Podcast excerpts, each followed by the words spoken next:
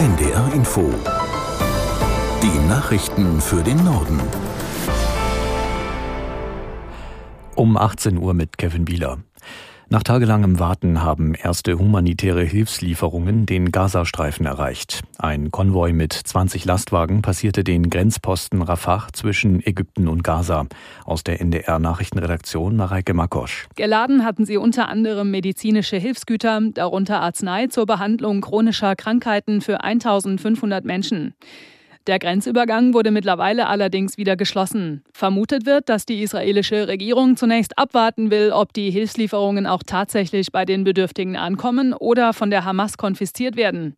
Erst dann könnten in den nächsten Tagen möglicherweise weitere Hilfslieferungen in den Gazastreifen gebracht werden. Aktuell warten etwa 150 Lkw an der Grenze. Unterdessen hat das israelische Militär die Menschen im nördlichen Gazastreifen erneut aufgefordert, die Region zu verlassen. UN-Generalsekretär Guterres hat sich für eine humanitäre Waffenruhe im Krieg zwischen Israel und der radikal-islamischen Hamas ausgesprochen. Zum Auftakt eines Gipfeltreffens in Kairo forderte er, so wörtlich, weltweites Handeln zur Beendigung dieses schrecklichen Albtraums. Bundesaußenministerin Baerbock rief dazu auf, zwischen Terroristen und Zivilbevölkerung zu unterscheiden. Der Kampf gegen die Hamas müsse mit der höchstmöglichen Beachtung der humanitären Lage für die Unschuldigen geführt werden, so die Grünen-Politikerin. Die Sturmflut an der Ostsee hat vor allem in Schleswig-Holstein schwere Schäden angerichtet. In Flensburg stieg das Wasser auf fast 2,30 Meter über den mittleren Pegelstand, in Eckernförde auf 2,15 Meter. Dazu kamen Orkanböen. Cassandra Aden hat sich in Damp ein Bild gemacht. Circa 20 Yachten sind total kaputt, entweder weil sie gesunken sind oder weil sie gegeneinander geprallt sind. Circa ein Dutzend wurde von dem Hochwasser auf die Promenade geschwemmt und die liegen da jetzt auf dem Trockenen. Im Hafenbecken selbst treibt Holz, weil auch einige Stege die Nacht nicht überlebt haben.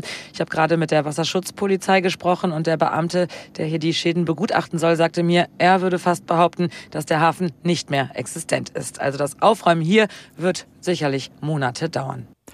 CSU-Chef Söder hält es für notwendig, in ganz Deutschland eine Grenzpolizei einzuführen, um die hohe irreguläre Zuwanderung einzudämmen. Das reiche nicht nur in Bayern, sagte der Ministerpräsident beim Deutschlandtag der Jungen Union in Braunschweig. Ein paar zusätzliche stationäre Kontrollen seien nicht genug. Zuvor hatte der CDU-Vorsitzende Merz Kanzler Scholz zu einem schnelleren und entschlosseneren Handeln in der Migrationspolitik aufgefordert. Bayer Leverkusen springt wieder an die Tabellenspitze der Fußball-Bundesliga. Das Team gewann beim VfL Wolfsburg mit 2 zu 1. Aus der NDR Sportredaktion Lars Bente. Damit ist die Heimsiegesserie der Niedersachsen gerissen. Daran konnte auch der zwischenzeitliche Ausgleich durch VfL-Verteidiger Lacroix nichts ändern. Wolfsburg ist vorerst Tabellenachter. Direkt hinter Spitzenreiter Leverkusen liegt Stuttgart auf Rang 2. Der VfB hat 3 zu 0 bei Union Berlin gewonnen. Topstürmer Girassi erzielte seinen 14. Treffer im achten Saisonspiel, musste kurz danach aber verletzungsbedingt ausgewechselt werden. Außerdem hat Freiburg Bochum mit 2 zu 1 geschlagen, Leipzig gewinnt in Darmstadt mit 3 zu 1 und auch Frankfurt feiert einen 3 zu 1 Auswärtserfolg und zwar in Hoffenheim. Das waren die Nachrichten.